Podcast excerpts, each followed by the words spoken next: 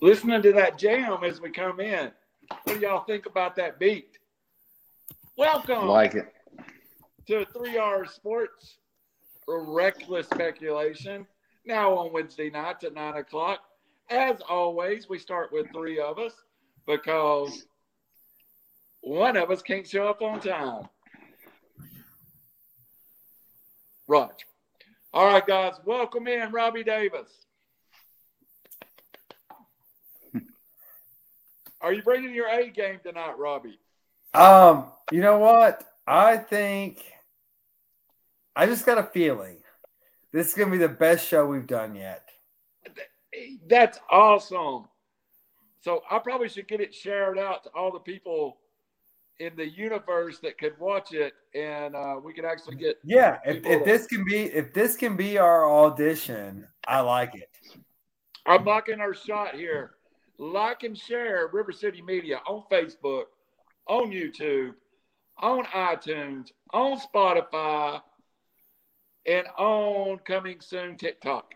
Speaking of that, our TikTok expert, B Chain, here with us in the house. I wouldn't I wouldn't say quite a TikTok expert, uh, but uh, no, I'm excited about the show too. I fortunately didn't get to prep as long as I wanted to, but um, I'm I think we can we can wing it here. We got a pretty good knowledge of of the topics, so Wait, it's gonna be good. wait, we may advertise on TikTok I don't know. between like the. Uh, I'll, I'll I'll leave I that don't to the powers that be. We could we could do short clips of our podcasts and roll them. like when like when Raj gets mad because we tell him that um the AC or the the Pac-12 isn't as good Mhm. as the other conference. Actually, actually, I think we should do a segment about explaining what TikTok is and see how much we know about what TikTok actually is. Uh, okay. I know there's a lot of girls on there in skinny bikinis. Okay, That's so what I Brandon know. knows what TikTok is. I do not know. I I, I no, I actually uh, taught some things on Twitter, but I got on it because there's uh, this thing called Bourbon TikTok where there's like this big group of people all across that share thoughts and reviews on bourbon and stuff. So o- That was- okay. So I, I I apologize. I was making fun of TikTok. I'm the only one not on TikTok, so I am the loser. I'm the loser here. No, I, I I gotta go to TikTok now. yeah, Figure out what's going on. no, I got It on. seems No, that's why I got on. let's, it. Let's bring Raj in and see if he's on TikTok. The next thing I know, you guys are like, "Yeah, we're neighbors in the metaverse." Raj, can you please tell us what TikTok is? It's something for porn. That's what I thought. That's just a, Just kidding. Uh, I'm not on TikTok. I know what it is, but now that Randall said it has people in skinny bikinis, I think uh, Frankie Valli and the Beach Boys over there has got me uh, ready to go and uh, to get back in the 50s from when he was born. Uh, for the record, I, I was not born in the 50s for the record. Well, I just haven't heard skinny bikinis in a long time. That's why I thought my apologies. Uh, for the record, I was signed on at nine o'clock, and I believe uh, you guys had a bet. And uh, even though he, Randall, decided to show me late, which I can't blame him, I was on time. First time ever. I don't know who seems won or fishy. who lost. I know. We I, I was trying in really at hard Nine to o'clock, we were promptly into our countdown. So countdown. What the hell is that? Yeah. you need to be here 20 seconds early. I know that's a that's tough. That's a stretch. That's a That's a- stretch. That's just impossible. Come on. All right, Nah, guys. Jet. I'm looking forward to it. I am um, going to do a little posting while we get into this first subject, but I want to start with just a gut reaction.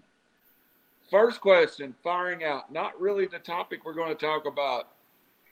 Did we play 12 games, 13 games in conference championships? I love the internet. Did we get to the best four teams in college football? Raj Meta. Nah. That's my uh, expert opinion. Robbie? Robbie I, Davis? I totally missed the question. It, it froze. What was the question? Did, did we get to the best four teams in college football? So Cincinnati is playing for every non-power five program in America today. Um, they need to show a strong presence. Um, I just can't see Alabama losing this game. Um, they know it's at stake. Uh, do we get the best four? Um, I'm okay with it. Uh, I don't mind it. You know, So that's a no. let's let. Alabama have its top. But the problem is, you have Notre Dame and five doesn't have a head coach, um, and then there's just, and we'll get to this later. I don't know how you expand to more than four because there's only four good teams. Um, yeah, I guess. I mean, I, I'm okay with it. I, I'm. I mean, do I do I think it's a foregone conclusion? Yeah, maybe, but um, yeah, I, I can't. I can't fault the committee for what they did. Brenda Jane. Now, my words, my words are very specific in this question. Is this the four best teams? Did we get to it? No, I don't think so. But like Robbie said, I, I don't, I don't hate it. I think with all the politics involved, you have to kind of land here where they did. Um, you know, it could be a totally different scenario.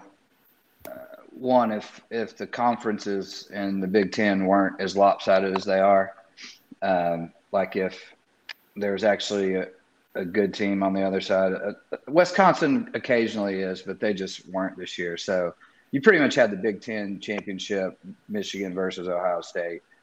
And unlike Alabama, Georgia, one of those teams does not get a rematch or uh, slide into the, to the playoff slot. So potentially Ohio State could have been in there um, if they didn't get Wally mopped by the team up north. But uh, again, uh, you know, and I know that'll get to one of our later subjects, so I, I won't elaborate too much now. But uh, no, short answer, no. Hey, Hey, hey, Wait, just real quick, um, Brandon. What when when it was the leaders and legends? Was Mhm. Michigan Ohio State on opposite divisions? No. But they still played. Okay, Yeah, they've always been on. Uh, so is Michigan State, and those were usually the three best teams. And because they were Penn both State. legends, you know. yeah. right, so. Yeah, But no, we've we've always had Penn State, um, uh, Michigan, Michigan State on that on that side. So, you know, unfortunately, it's lopsided. Um, I wish they would fix that so it, it would be a more interesting Big Ten championship Hey, because you would. Go ahead. sorry. No, I was just going to take a, a serious stab. I agree entirely. But what if the insular SEC wasn't that great? Meaning that we put a lot of faith in Georgia because in the ugliest game of the year, they barely beat number three Clemson 10 to 3. From then, they got vaulted to the top. And after that, like, I hate to say this, but their most impressive win to me was hammering Tennessee at Tennessee, who ended up being a good team. But they run into a really good team, which Alabama is no matter what every year, and they get smoked again. So who's to say they're one of the best four teams? It- Um, what about a team like Baylor, who lost at Oklahoma State when they were ranked, and a few things didn't go their way? They lost by two at TCU. They've beaten everybody else. They got a great coach. Um, you, you know, I understand the same logic I'm applying to Georgia. I could apply to Ole Miss, but uh, you know, I'm just going by how teams look towards the end of the year and who I would not want to face. And um, Unfortunately, one of the Well, Raj, factors Raj is, I get I get that argument, but not for a Big Twelve team. I get that argument more for Notre Dame. So Notre Dame Well, yeah. can say say against Georgia, like, hey, no, we lost to Cincinnati, um, and we played a tougher schedule. I agree with you. Georgia didn't do much. Like they they scheduled tough, but the schedule didn't end up being tough. Like Clemson's mediocre. The SEC East is terrible. And so I can see that argument. More, you can't do a two or three loss Big Twelve championship. That, that that's out. no, But I Notre agree. Dame, I think Notre Dame has a, has a legit argument against Georgia. Hold on. I mean, I'm just saying by teams that I look at. Like I think Utah is somebody nobody wants to face right now. But they, they have three losses from earlier in the year. No, that's the who they lost. I'm just saying based on the eye test, who are the right. best four teams was the question. And I would not put Georgia up there. So hold on a second. One of the functions of the college football playoffs is the number of losses. You are penalized for losing a football game. The fact that you do not get two lost teams in is is to that factor. It is hard for a two lost team to jump any one lost team. I agree. I, I said that because I don't think we did get the top five, four teams in. I think we got the right four teams in, but I don't think we got the best four teams in. And that's going to lead into our next question. Who, who, who, are your top? Who, who are your four deserving teams? The four deserving teams are the four that got in. Okay, who are the, the right four then? Who are the right four? The, the best four teams in the country are Ohio State, Michigan, Alabama, and debate. I, I, Notre I, Dame. I'll go Notre Dame. Georgia, Notre Dame. But you can't tell me on a neutral field right now, Ohio State's not a favorite over Cincinnati. Ohio State, Michigan. But that's gambling. That's gambling. You just told me that Ohio State was a seven and a half point favorite over Michigan. That's gambling. That's not. That, that that's not. That's not. If Cincinnati runs the ball against Ohio State, they'll run for eight. yeah, but, yards. But, but so. you guys didn't understand. Gam Vegas, make, Vegas makes, and we all know this. Vegas make lines to put equal side on both sides. That's not what they think. That's what they hope the public perceives. Okay, take take gambling out of it. I believe in my heart Ohio State is a better football team than Notre Dame. But Notre Dame should be ranked ahead of Ohio State. Well, that, that's so contradictory. Like, like, hey, they are ranked ahead. But that, they that, are. Mm-hmm. Yeah, they're number five. We're six. That's like saying Brandon's better than building a house than me, but I'd choose you to build a house. No, you wouldn't. That like, no, you can't have it both ways. All right, Should then I here leads leads into the next question. Choose another builder. Little, Sorry, it's for the right number then. To me, one of the best teams down the stretch this year is Baylor. Let's put Baylor in. Baylor finishes number seven. In any other division in NCAA football, Baylor would be hosting a home football game this weekend in the playoffs do is it time for us to go to eight? Robbie, you you you you seem like you've got a strong opinion on this one. You're looking you're you're you're deep thinking. Strong is opinion, Robbie? there is actually I would be intrigued for a legitimate opinion for why you should expand four. Um, one, it's too many games, and and and and, and we'll get into the bowl section later. I love football. More football is better than less football, but unnecessary football is not better than necessary football. So if we went to eight, you'd have Ole Miss, Baylor, Ohio State, Notre Dame in there right now. All of them. So Ole Miss three losses, Baylor three losses, Ohio State two losses. No, like they just don't belong. And I get the home field, like the the allure of it, but no, there's not. In, in until the college football game gets more parity like the NFL, then I welcome the expansion. And we'll see what uh, the NIL does with college football. I think it's going to still be more the haves and haves not. But no, no, no, no one wants to see Ole Miss against Alabama again. Um, and no one wants to see. And if you get just don't start me on 16. No freaking way. That's that's Iowa being playing against Michigan. We just saw that. We just saw it. No. So stick to four um, and be happy with it and enjoy it. But don't freaking play it on New Year's Eve. That's the stupidest. Te- but I don't understand what's going on. Why is on New Year's Eve? Don't understand it. All right, Jane. That is. How about we don't make it? How about we reserve spots for the conference champions in these eight teams? If you win the Pac-12, you automatically get in. If you have five losses and you win the Pac-12, you're in the college football playoffs. Is that another alternative to it? No, I think that's worse.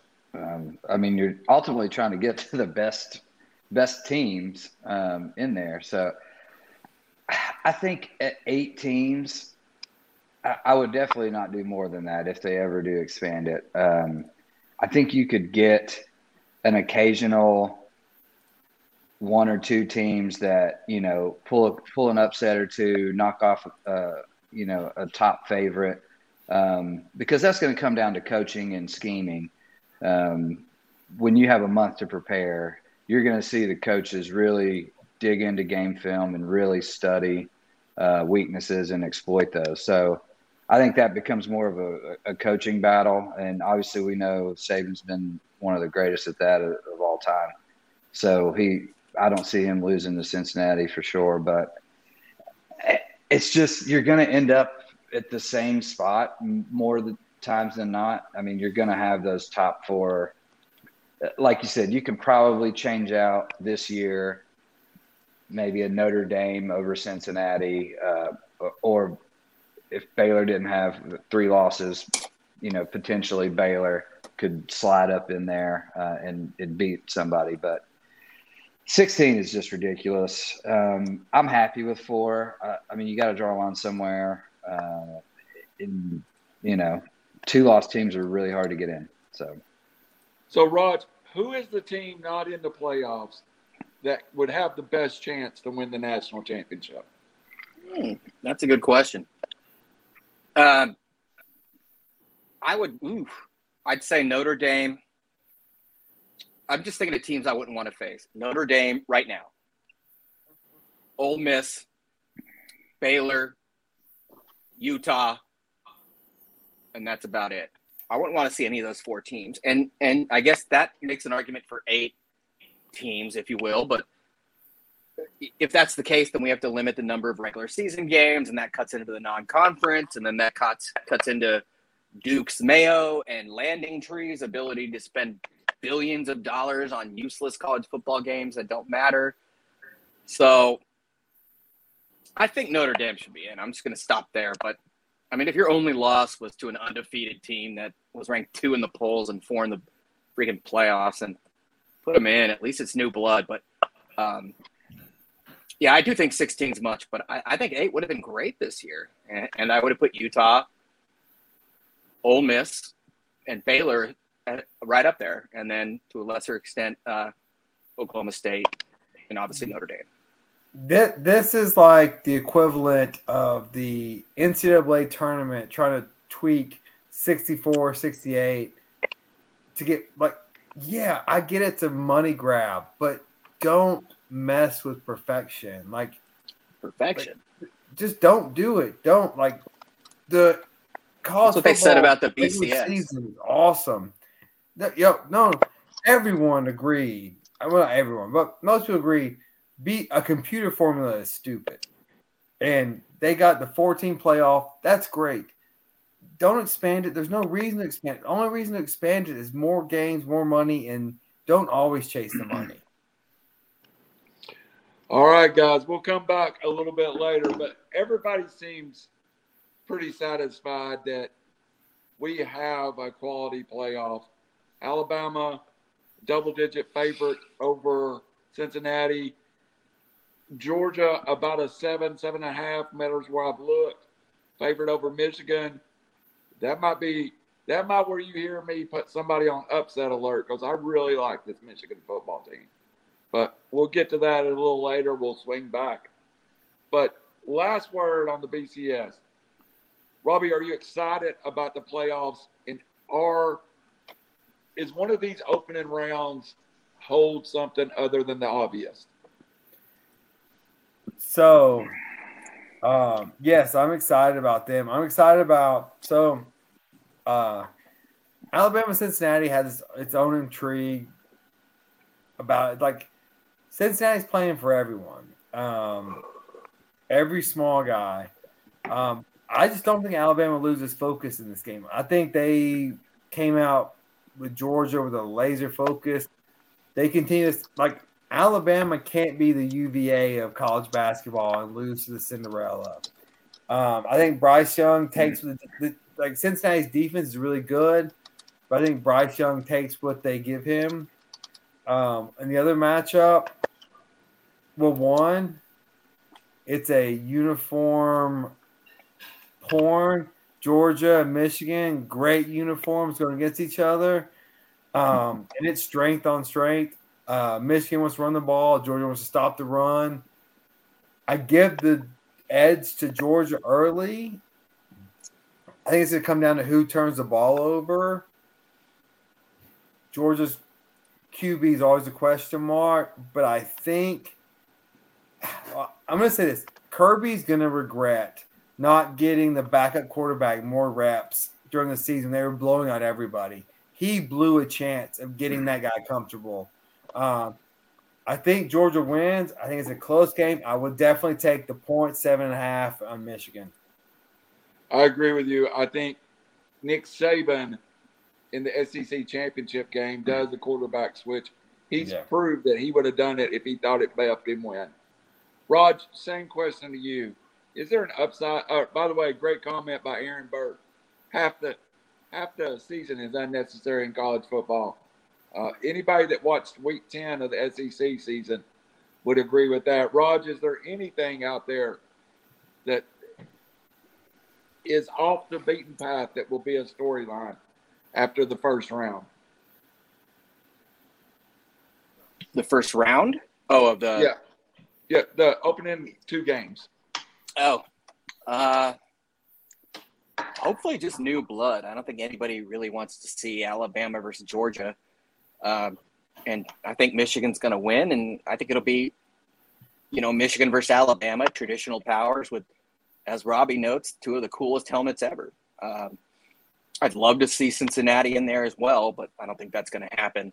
Um, but hopefully, the story is upsets and not two. And, and it's not just their SEC teams. Nobody wants to see the same two teams battle, let alone from the same conference, and especially when one team literally owns the other. There's nothing fun in that. So hopefully, it's just a, a matchup we haven't seen and um, hopefully traditional powers also. And hopefully, I'll stop saying hopefully. hopefully, Brendan, you have something better than that. No, I'm just kidding. I don't. I agree. Not much. Uh, I concur. I think Michigan can pull this one out, um, even though I'm rooting against them 100%.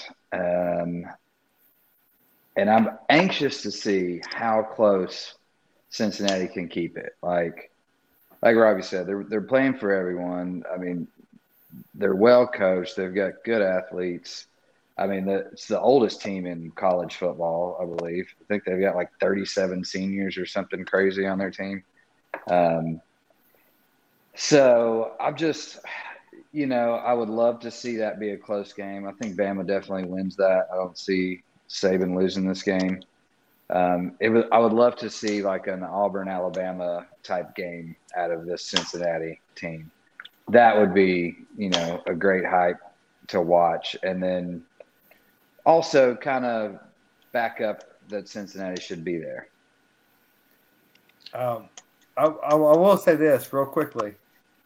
If it's Alabama, Georgia again, there is absolutely no way the SEC will consent to a larger playoff.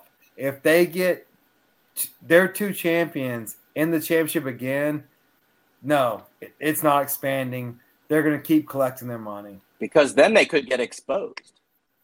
They, I don't. It doesn't matter what the, the what the risk is. The, the reward is no, we're going to wealthiest conference is keeping their money. No, I agree. I'm just kidding. Yeah, I, I am going to give you the rich get richer. Yeah. I'm I, I really feel like this could play out. Michigan is a team of destiny. Uh, I think we saw that in the Braves this year. Sometimes teams just get on the roll. It's at the right time. I almost feel like Michigan is just a team that's supposed to be there this year. Getting past Alabama is one thing, but I really think they're going to get past Georgia. And I think that sets up a really good finals, but we'll see. Moving on to the next subject, which last week ended up in a great debate about conferences, but let's recap real quickly. The openings in college football that's been filled. Of course, Lincoln Riley going to USC, which we covered last week. And also, uh, we talked about Brian Kelly going to LSU. Quickly and kind of quickly, we covered this, but I wanted to get a little more opinion. And I've been able to read a little more on this guy. Marcus Freeman at Notre Dame is a very interesting hire. 35 years old, former Ohio State player, a monster recruiter. In 12 months, won over that locker room. I first thought that was, was a ridiculous hire. But Roger, I've kind of got behind this hire. You were early on on Marcus Freeman. Is he what Notre Dame needs to kind of find that athlete that gets them to the next level? Absolutely. I mean, not to be overly chauvinistic or misogynistic, but have you seen his wife? Oof, Smoking hot. she's she's smoking. But um, you know, Notre Dame is about tradition and continuity. Uh, I cannot require uh, remember rather recall the former defensive coordinator at Notre Dame that the administration that Brian Kelly sacrificed. If you guys recall the uh, their OC in DC, so because it wasn't Kelly's fault when they had like a four win year, um, but they brought in um, Marcus Freeman and wow, I mean, just an amazing coach. The kids, you know, like USC's Donte Williams, just a phenomenal recruiter. Kids love him. Uh, everybody wants to play for him, but obviously he wasn't ready to be the guy. Uh, Marcus Freeman is. There's no doubt about it. And again, Notre Dame and Stanford are the two most intelligent programs in the country that are that recruit, not including Harvard. Notre Dame's not spending 20 billion and and yeah, uh, right.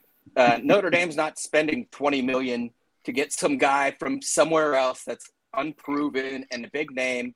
And they're promoting from within. They're not changing anything. None of their kids are going to transfer out because Marcus Freeman were, was hired as the head man.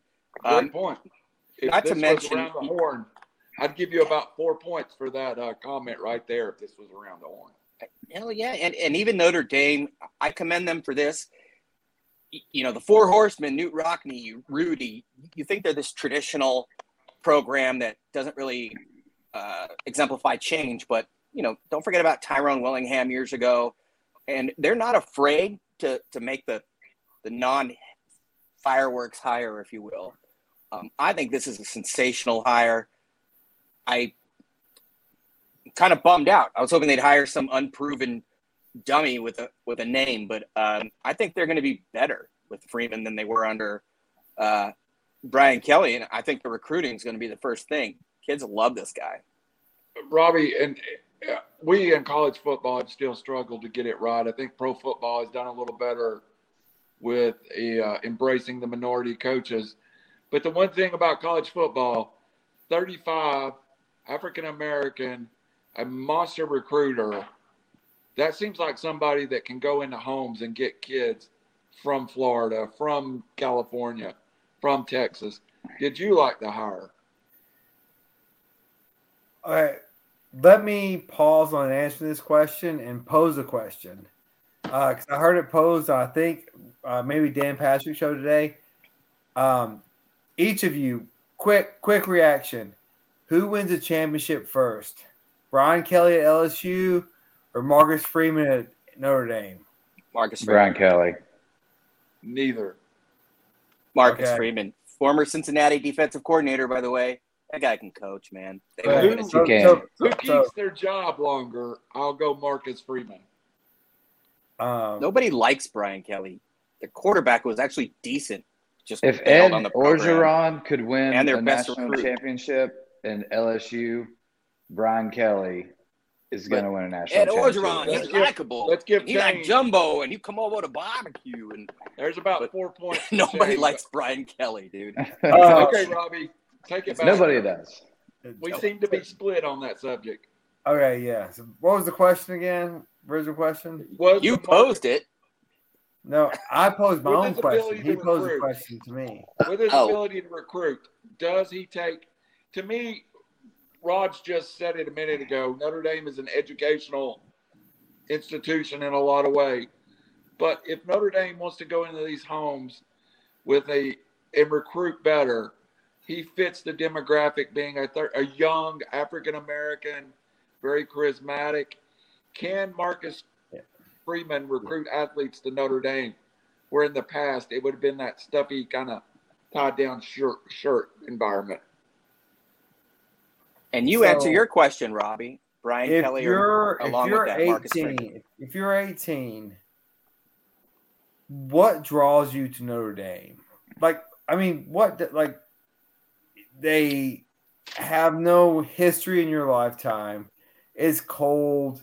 It's in the middle of nowhere. I just don't like they, they don't play anybody really. Like they play like that once once Lincoln Riley comes into Southern Cal, that undefeated season's over. Lincoln Riley's gonna roll over SC or over Notre Dame. I'm sorry, They're, he's gonna roll over them.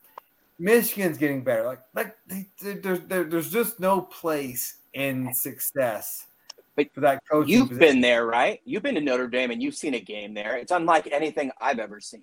Yeah, I think it's the number one game day experience in the country. If I guess you believe, and and, and they force the tradition and touchdown Jesus, yeah. and the grotto, and all those things. And if you're Catholic, you can't Yeah, step on the Rob, campus without seeing it. It's a gorgeous That is campus. not. That is. I agree with you. For me, I saw the '91 game, Tennessee at Notre Dame, but that really is not a relevant. It is That's a not modern. game uh, day, I mean, they've done but I don't know if it's. I don't know if it's relative in 2021 to the kids. I mean, they're still been a top ten team most of the last like four or five years. Brian Kelly was there. So Brian, like, don't dismiss how good Brian Kelly. Brian Kelly's won everywhere he's gone. I am fairly dismissive of it. He's the winning a hole. winningest But yes, coach he does win. Notre Dame in Notre Dame history too. By the way, Yeah, like, like, like, like I get you don't like his personality, but he's a winner. He, he I think Notre Dame. I think I think the elephant in this room is that a lot of people don't think that kids from certain parts of the country or kids that aren't as interested, perhaps academically, are not interested in Notre Dame. That they are not as uh, universally applicable or, or appetizing as like Georgia per se. It's not warm, uh, but they've managed to do pretty well so far. And personally, I loathed Notre Dame growing up. I'm a big SC guy. I stepped on that campus, and SC plays them at Notre Dame in mid October. The leaves were changing. Yeah, I like Rudy, but uh, honestly, it was the most beautiful game day and setting I've ever seen. The people are nice. It's a gorgeous campus. The academics are pretty much second to Stanford in terms of your- your major D1 programs. And, and times are changing. That's a huge focus nowadays. Um, No, you know, the academics- program, the movie is not relevant anymore. and campus settings have never changed. It is not about that. It's about getting The into emphasis the has. league. About getting to the league, I agree with Yeah, that. but that- Nick Saban, I mean- Nick Saban sells that. You can you can be a third string running back for two years. All you need is one great year. You're in the NFL. That's our motto. That's what he does. If that were the case, right, USC, who has some of the most pros in the NFL, but the program sucks. So Brandon, I think Notre Dame's let's- got a ton of dudes go pro lately.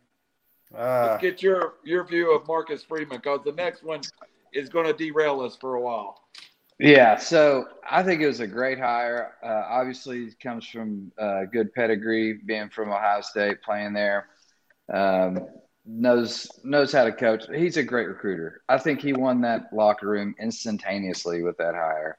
Um, you didn't see people jumping on the transfer portal to Raj's point. Uh, I think he will recruit especially this first year, maybe two years, um, better than Brian Kelly, uh, being the head there. Um, but it's still going to be. I mean, Brian Kelly did a great job recruiting. I mean, he, he had tons of talent come through there. Don't get me wrong. I, I think Marcus will will do just fine in that aspect. I mean, he's like a player's coach. He reminds me of Mike Vrabel, uh, for instance.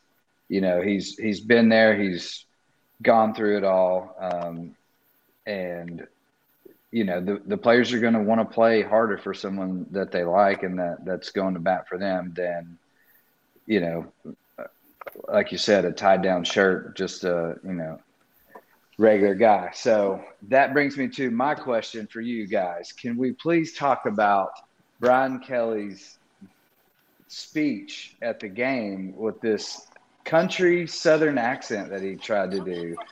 Like, did y'all see that? What in the hell was that? he had to slow it down so you people could understand. Me and my family. That shit was hilarious. He, he, has never talked like that in his entire life. And I mean, it was I, like I feel like the fire, president and the PR guy at LSU were yeah, like, fire, need to slow it down, make fire like your you. PR guy because that was the worst worst thing. That is not how you're gonna get in. But anyway, to to Robbie's point.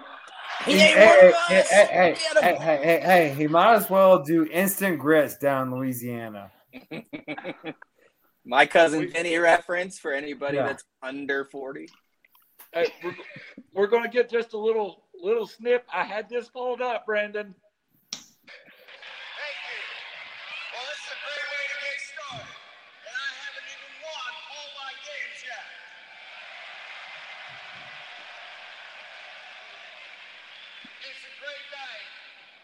Great day. What is he? Family. My family.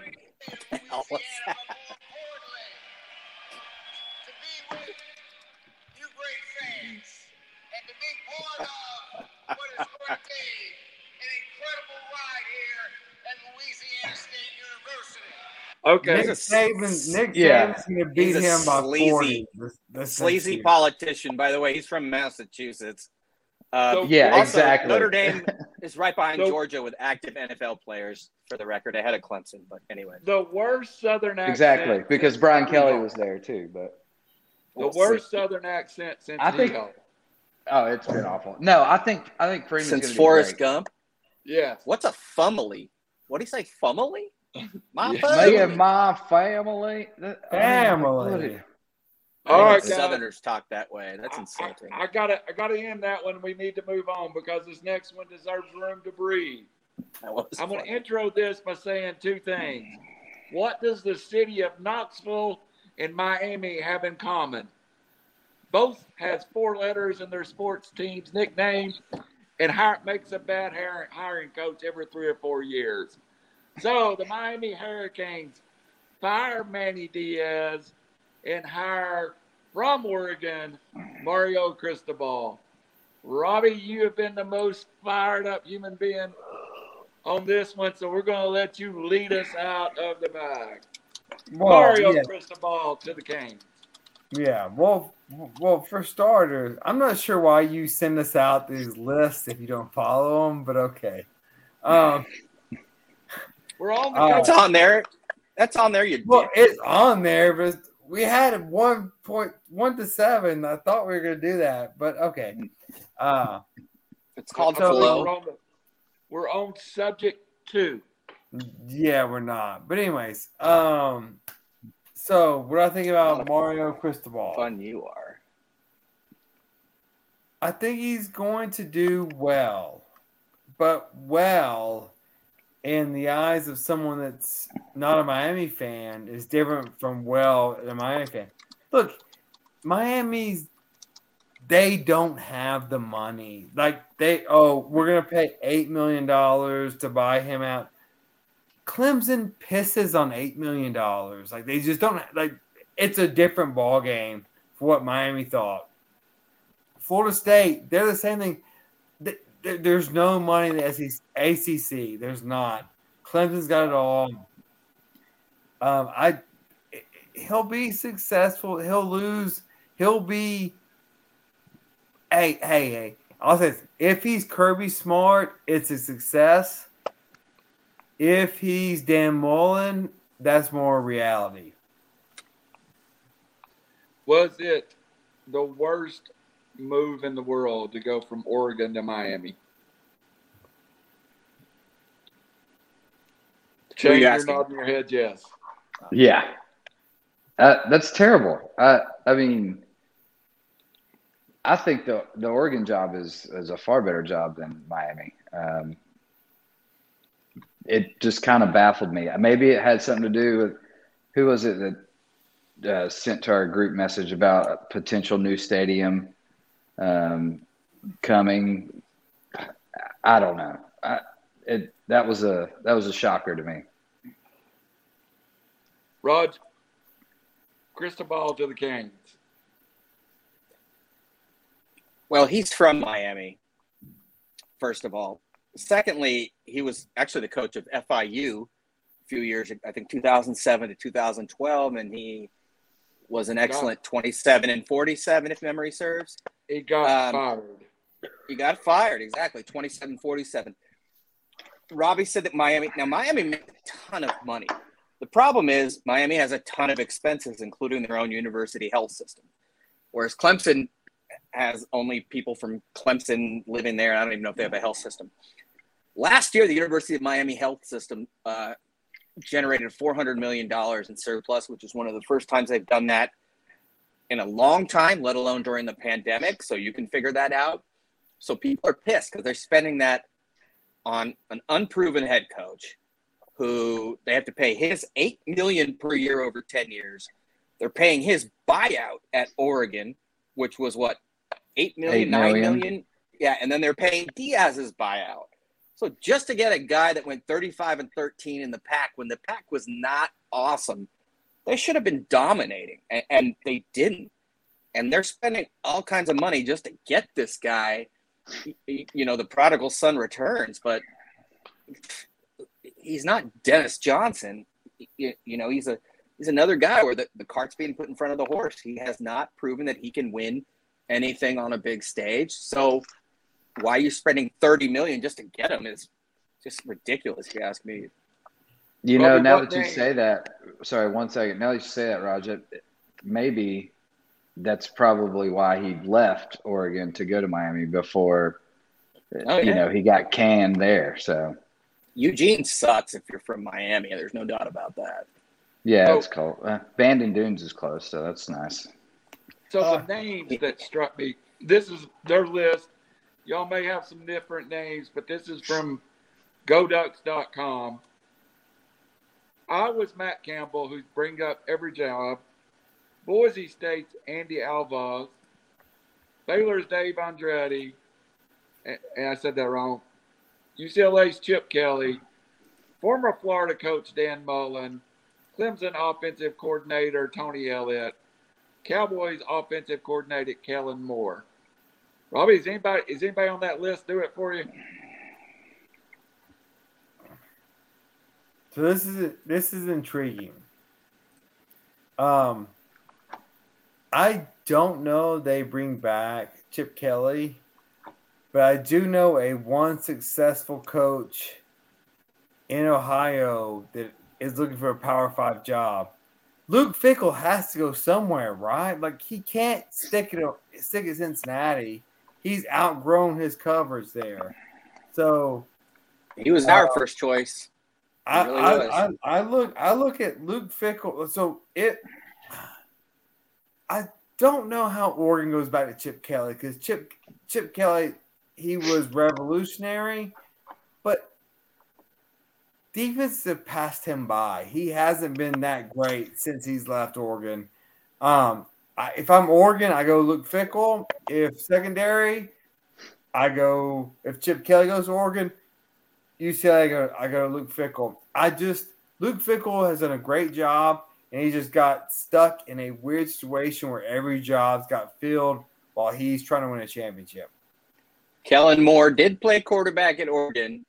He's on the Cowboys. Is he a great OC? No. but I would think he'd have to be up there as well. Uh, I agree with Rob. It's Fickell, then Moore. You can't catch lightning in a bottle twice. Uh, Chip is drastically underachieved with a solid UCLA uh, roster. So I agree with him. From there, the next best opening may be Virginia, because even Virginia Tech filled this week. Uh, is it a move up? And I'm asking this not particularly about Virginia, but for Luke Fickell to move to a mid-level Power Five conference, does it even make sense, Robbie?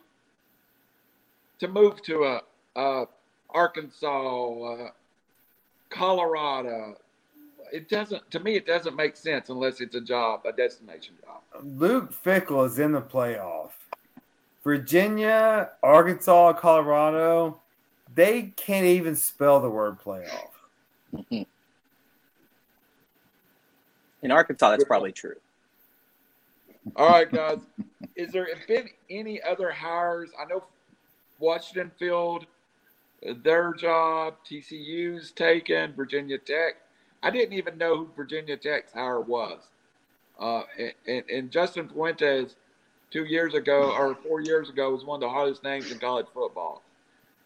Outside of Luke Fickell, is there someone that deserves to move up off you?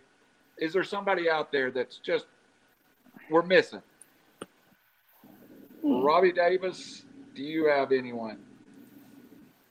Duke anyone is also open, move, by the way. Anyone needs to move up. Um, not this year. I don't.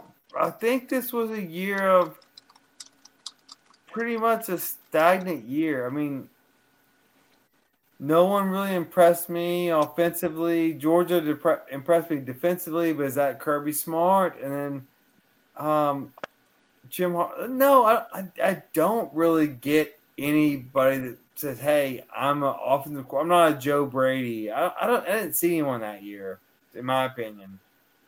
The uh, the only person that I came up with maybe Georgia defensive coordinator Dan Lanning, but to your point, is Kirby Smart not really the true defensive coordinator at Georgia. Mm. Shane, Brandon, do you have?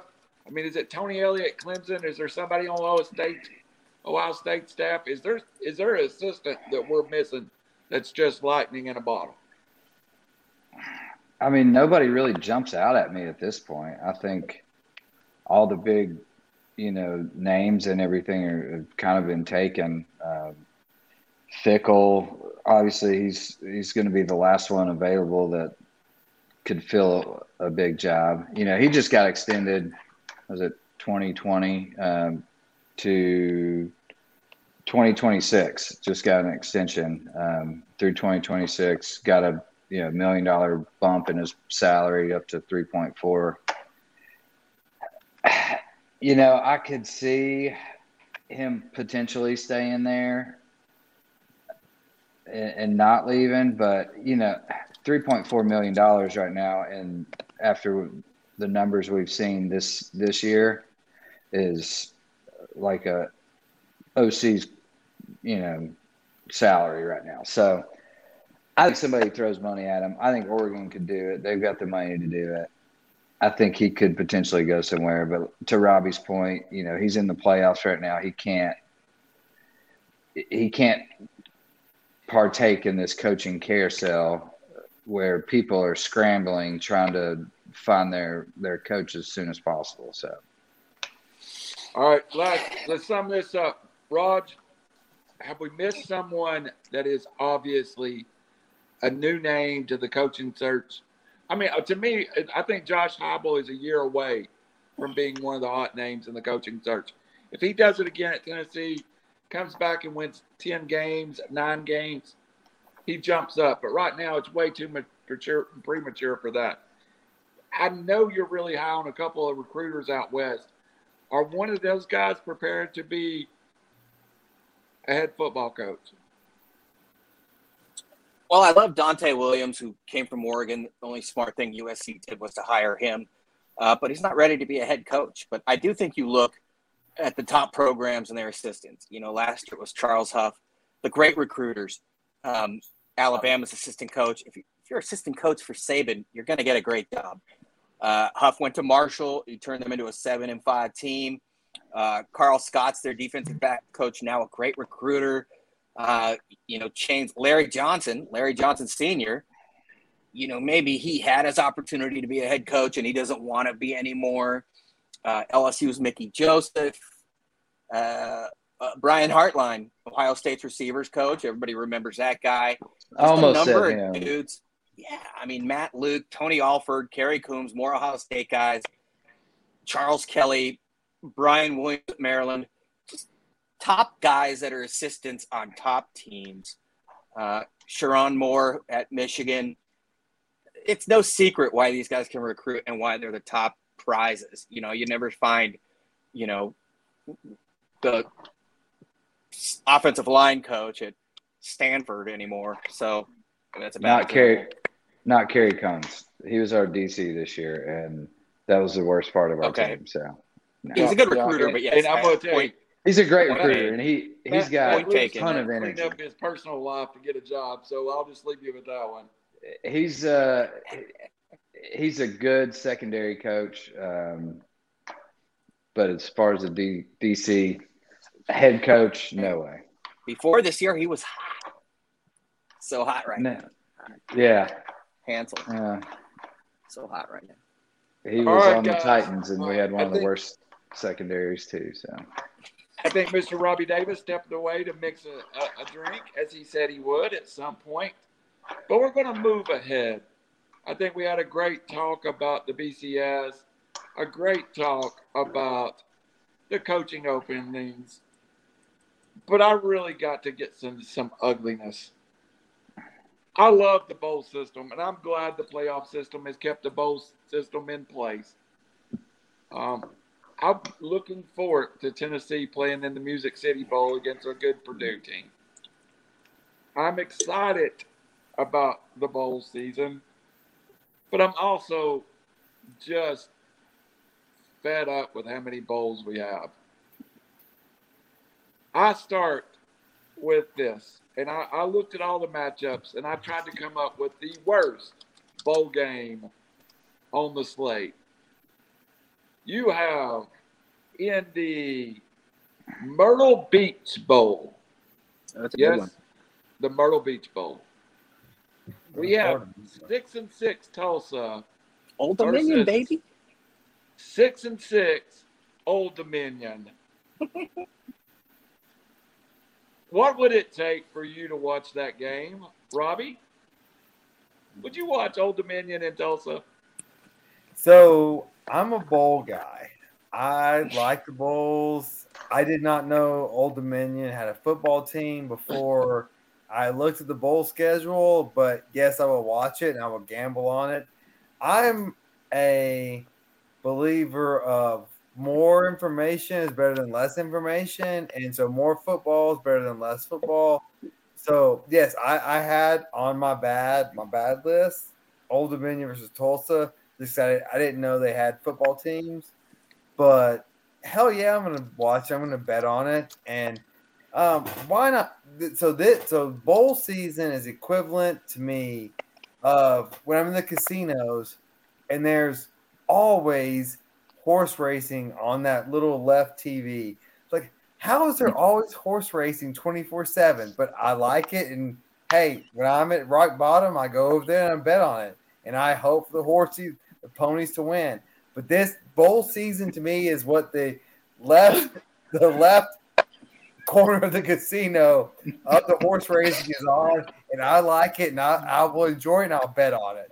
You were why yes, Vegas will never I'm, I'm, I'm. I'm a, I'm a bowl guy. I'm a You bowl why guy. Yes, Vegas will never yes, die. Throw it on there. I'll bet on it. I'll watch it. I promise you. I'll, it's better than whatever the hell else I'm going to watch. I will You're bet not on a it. bowl guy. You're a betting guy. If I asked you which donkey of two donkeys would fall asleep faster, you'd bet on it. Hey, if there was a donkey bowl, I'd bet on the donkey bowl. Yes, I Oh, agree. There I is in. Tijuana. Yeah, I mean, that's the yeah, Dr. so- Show. on that note- about that on Hey, in, in my opinion, in my opinion, there's not enough balls. Just, just play the game. God Just- save just- a This, this, this, this, You're contradicting yourself. You just game. you just Yeah. this college you basketball are. game. This is NFL game. This this is paradise. Just enjoy Tell it. that to. Mr. Duke and his Mayo Bowl, okay? Yeah. All yeah, right, Rob. well, it, you said you had a list. Let's hear that list of the bad. Oh me? Yes. Oh, my bad. My bad. Okay, so uh, well, I'll just I'll just go good, bad, and ugly. So my good. So my good is Auburn versus Houston in the Birmingham Bowl. Talk about pressure. Auburn's under some serious pressure there. The other good, Michigan or uh, Mississippi State versus Texas Tech. The Pirate against his old team. Oh boy. Yes, I'll, I'll take that. And then Oregon versus Oklahoma, the Fired Coaches Bowl. I love it. They're they're who cares less. Then uh, Tennessee versus Purdue, a lot of points scored. I won't be there because I boycott the UC Bowl. Give us the goddamn Florida Bowl. Um, the bad is Old Dominion versus Tulsa. As I said, didn't know they had teams, but you know, whatever. The other bad is Boston College versus ECU. What? Like, who cares? Like, literally, literally, who cares? We'll gamble on it, but who cares? Reckless speculation. We we, we I, I I promise you, fans. Reckless speculation. I will make a bet on that game, whatever, whenever it is. Then the ugly is UCF versus Florida. UCF has been begging for this game for years, and, and Florida has towered out of it. They are forced to play it now. Florida Florida said, We'll play you if you can do two or three to one. UCF said, No. UCF's going to beat Florida, and it's going to be glorious. I cannot wait for this game. Ugly knocks is an ugly game, ugly because the it's going to be ugly for Florida. Those are my bold predictions. Uh, It's funny. I have Florida and Central Florida in my good Yeah. because I'm so looking forward to that game. Just because I believe Central Florida. I was trying to find that line. And the Gasparilla Bowl, I think it is. And I don't know what a Gasparilla is. I don't know what that, that is. I have no idea. Uh, has anybody got a line on that game? I can't even pronounce a bowl. What? Uh, who is it again? Florida. Florida, Central Florida. There it is. Florida's a seven and a half point favorite. Oh, take UCF. Take it to the bank. I, I'm, I'm telling you who's going on the upset alert right now. We've got it. Shane, do you got any good, bad, or ugly from the bowl season? Um, so my good is Middle Tennessee versus Toledo because they're playing in the Bahamas. So the only good thing about that is you get to go to the Bahamas. Um, my bad, I have to go Marshall versus Louisiana. That's in New Orleans, fun town, but no one's really going to watch that game. And the ugly is Eastern Michigan versus Liberty. Who's watching that one? I know Robbie will be betting on it, but Liberty who's quarterback. watching that one? Ah, get bet on all these games. All right, Raj, I'll come to you just for a second. I'm going to give you some of my good. I'm going to give you some games that I'm super excited about and why I'm excited about it. I'm super excited about Baylor and Ole Miss because I think that's probably the best matchup of two really good teams. That was my Mhm. number one. Uh,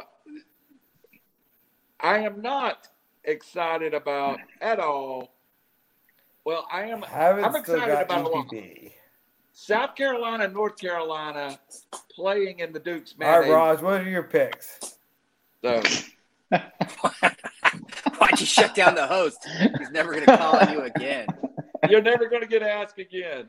I agree with everything he said so far. Who cares about that? The And aside from the playoff, the Baylor Ole Miss game was my, and uh, Notre Dame Oklahoma State were two of my top matchups. That I mean, just in terms of intrigue, like Arkansas Penn State, people would think is intriguing.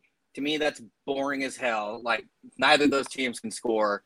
They're both going to run the ball, and then the uh, Florida versus Central Florida and the Gasparilla Bowl, or it maybe Gasparilla, which uh, is I don't know if you guys know this, but the Google machine told me that that's in Tampa, and that's based upon Jose Gaspar, who was considered one of the last of the Buccaneers uh, in the 1800s, a Spanish pirate or something. So they decided to name it the Gasparilla Bowl. Back to Randall because Robbie's a jerk, but uh, yeah, Oklahoma, Oregon, NC State, UCLA. I just like you know Purdue, Tennessee. I just like matchups that we would never ordinarily see. Arizona State, Mhm. Wisconsin. Um, those are all interesting, but Nope. some of them Worst- A and M, Wake Forest, even though they're good teams, Arkansas, Penn State. I'd rather watch paint dry. Everybody missed the absolute worst bowl. Thanks, Robbie. I'm putting you on mute next time. Just Yeah, you because you, won a fantasy football game. The Hawaii Bowl. Memphis six and six versus Hawaii six and seven, with a coach who's under investigation for abusing players. Yes, Todd Graham supposedly called his players sacks of shit, and somehow that's abuse. I got called worse in the seventh grade. That Oh, guy's the worst, though. That is Randall, a crap. Randall, Randall, Randall, Randall, I win so much I forgot I just beat you this last week. I'm sorry Robbie- for that. If we had federal aid for a football team, we would get it, both of us, along with Jane. So, food Hey, my, my team's Hey. hot right now. The, I mean, if you're in the bowl and you're any team, especially Memphis, I mean, do you want to go to freaking uh, Inde- Independence Hawaii? Bowls in what city? I know it's Hawaii. The whole point of the Yeah. bowl is just going there. That's one of the best bowls ever for those kids. I, I mean, I don't want to go your- play in uh, Madison, Wisconsin, or wherever that the Independence Bowl. That's in Shreveport. One time I drove by there on a cross country trip and I saw the Independence Bowl in Shreveport. I'm like, this is the biggest piece of sh-. I'm not allowed to say So- that anymore. I've ever seen. Nobody would Bowl. want to play there ever. The Duke's Mayo Bowl, which I'm I'm excited to watch because North Carolina is having to play South Carolina, Where is it? which they didn't want to do. The combined records are 12 and 12. Six and Awesome. six, six and mm-hmm. six. Why didn't they want to play? And North Carolina actually played Notre Dame a pretty close game, which gave them a little bit of a scare this year. So Yeah, Notre why did they want to play? Was this like a Civil War thing? Like why they, they want to? just don't want to play. They don't. I mean, North Carolina plays Clemson.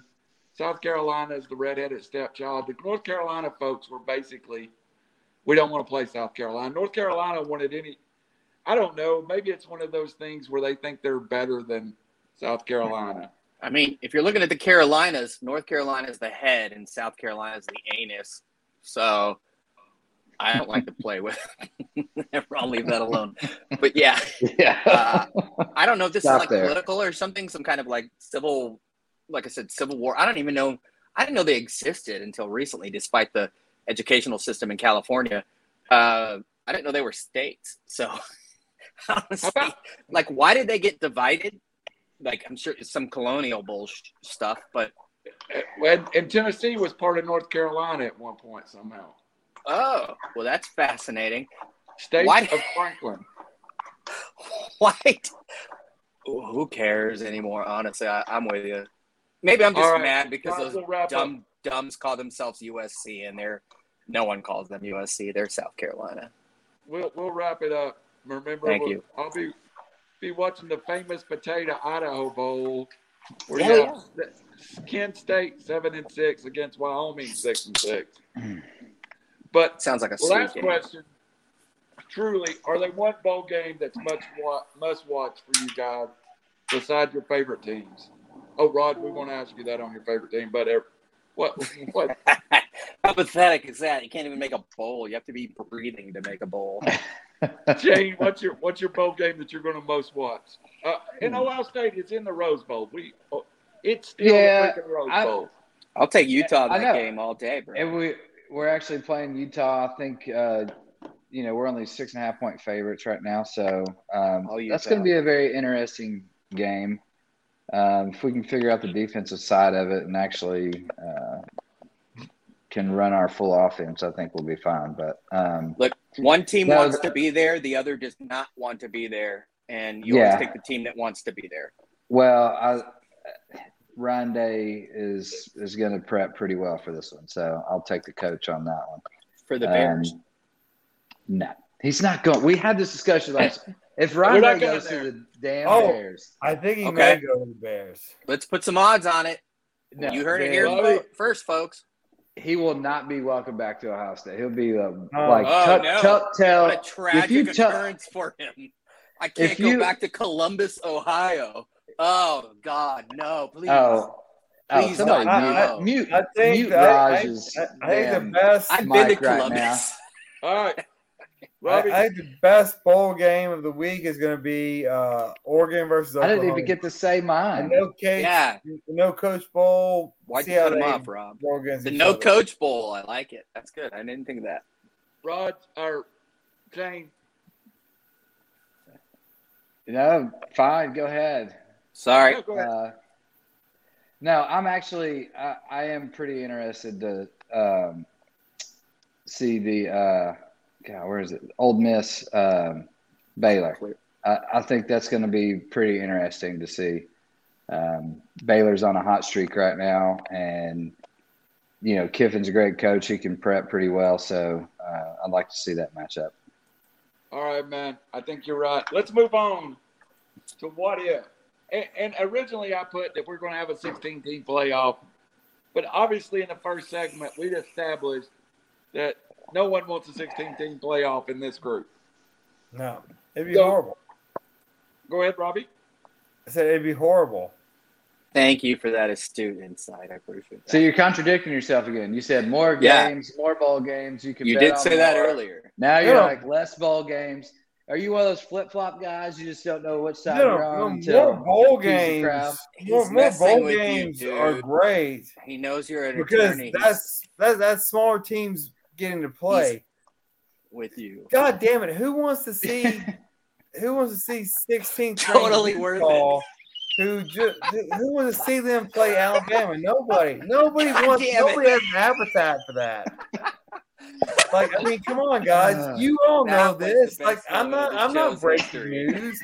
This is All just right. simple. It, it wasn't the Raiders draft. That was the best moment of the God damn it. All right. You, I really- you- Come you- on, guys. It really grinds All right. my gears. So we're going to move into the 18 playoff, and we're going to go around. Surely not.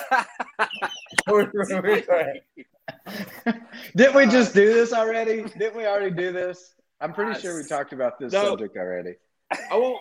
I want Poor everybody Randall. to be upset here. Oh, and up in the bowl games? Nope. And if we had an 18 playoff, I'm going to give you what the matchups would be. And it, you see anybody that sees a possible upset, please comment on it. No problem. The first round matchup would be Ole Miss and Alabama. Would everybody choose Alabama Bama. or Ole Miss? Where are these games played? These would be neutral site games in the bowls still. Hmm. The New Year's Six now becomes playoff bowls. Yeah, Ole Bama. Miss, Alabama. Wait, Saban versus Kiffin. That'd be pretty sweet. Robbie, You know, though, Saban is a he's a notorious like big gamer, right? Like he could be sleeping on this one. Have we already seen this like eight times? yeah, Alabama's gonna win. Wait, Baylor, Michigan. Michigan, what? This is why 18 playoff is stupid. The top team's gonna win. That Baylor's on a hot streak right Okay. now. I'd, I'd Why don't we wait till we get to four to five and other matchups? All right. Why don't you guys slow down? Baylor, Michigan. Baylor's a good be team, man. How do you know they'll beat Yeah. Michigan? I think Numbers- Michigan still wins. but- I do too. The next matchup, I, I think, it's another intriguing one. Ohio State and Georgia. I think that's a what three and a half, four point game, maybe. Yeah. If we can stop Uh, the run, we win that game. But I'll take Ohio State. Stetson Bennett should be selling jeans and boots, not playing quarterback. That guy. He's and What's to say about JT Daniels, who was the number one Gatorade National Player of the Year? Um, yikes. Yeah, I'll take Ohio State there. Georgia. All right, we're going to we're going to move Ohio State ahead. Cincinnati, Notre Dame. Robbie, go ahead and say it. Notre Dame. Uh, yes, Notre Dame. And haven't we seen this before? At Notre Yeah. Dame. Yeah. Cincinnati. I mean, what more Cincinnati. can you do? You beat a team at their home. And Yeah. Other people like the other team. Hmm. All right, so the playoffs would be I'm sorry. Wait, what? It- The best it's- thing, the best thing Nick Saban does is when he loses, he gets to see what they do for him. Play him again, lights out. That's not Nick Saban though. Yeah, this is not Nick Saban. Nick Saban's a little different. This is Notre Dame. Okay. And Can't Cincinnati. Y'all- can't wait Nick Saban is the NBA. The regular season is useless to Nick Saban, but when it's the playoffs, Yeah, that's when Nick Saban becomes Nick Saban. he's You know- like he's December Tom Brady. and ironically, if we played that game, that series of games out, you would get a matchup of in the final four of Alabama versus Cincinnati, and you replace Ohio State with Georgia, you get Michigan, Ohio State again. So there's some truth that You end up at the same boat pretty much. you, you pretty much get where we're going to get, and you're going to run. If you're these teams are just going to run into each other again. So mm-hmm. I I don't know. The more I do this exercise, the more I think the four game playoff may be may be better than I give it credit for. And So I actually like I actually like the fact that teams could run into each other again.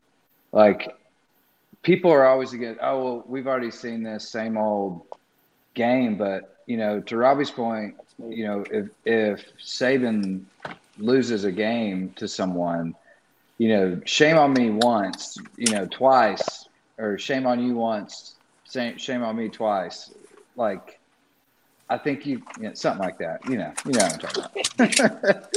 Well, It's Uh, only interesting with Alabama though, because nobody expects Saban to lose.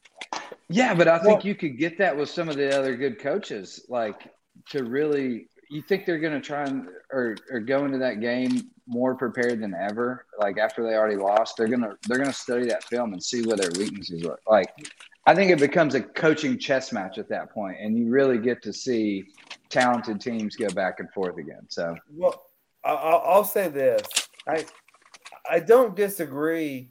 I think my issue with it right now is the timing of it. Like we, it doesn't seem like we have a fair playing field. Like if you give, if you go to eight, I feel like Saban's gonna win every year. Like I like. He just needs to go away, and then let's What's the difference between that and now? What uh, I'm- I'm saying? Don't make it eight though. Saban no, I'm saying, um, every let's let Don't him retire. Let's let Saban retire, and then I don't- and then let's let's. I don't think revamp- that I don't think that helps Saban whatsoever. He's gonna coach from the grave. You still got to cut. You still got to cut from eight to four, Well, and you're going to yeah, end up in the but- same but spot. it- it- I mean- but if he can lose two and still get in, that helps him tremendously. Paterno stayed alive somehow on machines and was the head coach, and he had a. We're not going to say a kitty toucher as an assistant coach.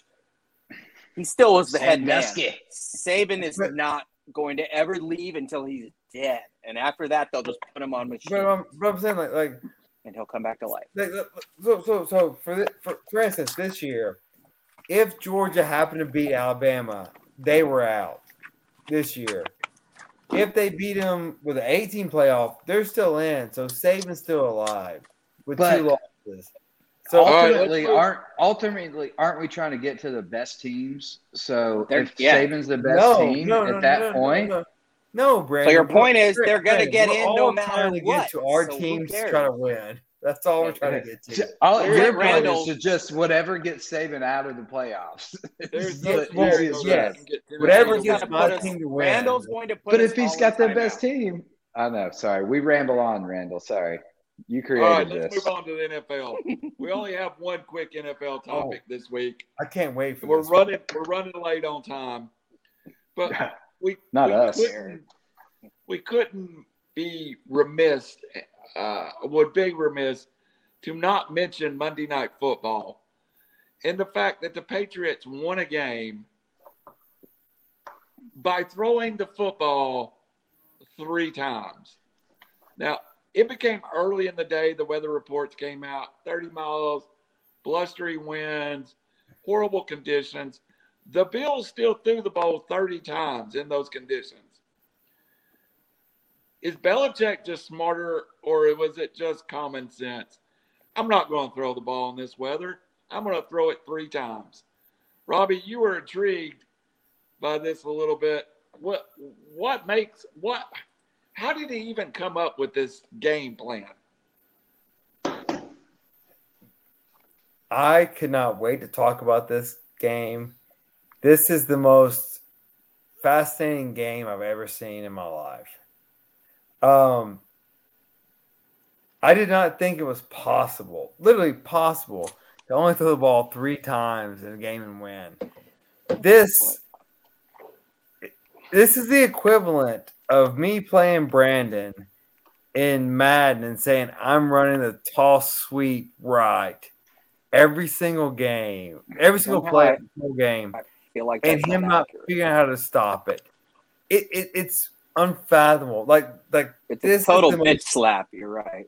yeah, this is the most undressing of a coach that I've ever seen. Like he, he this is you are NFL teams, and he told you what he was going to run, and and they couldn't stop it. Like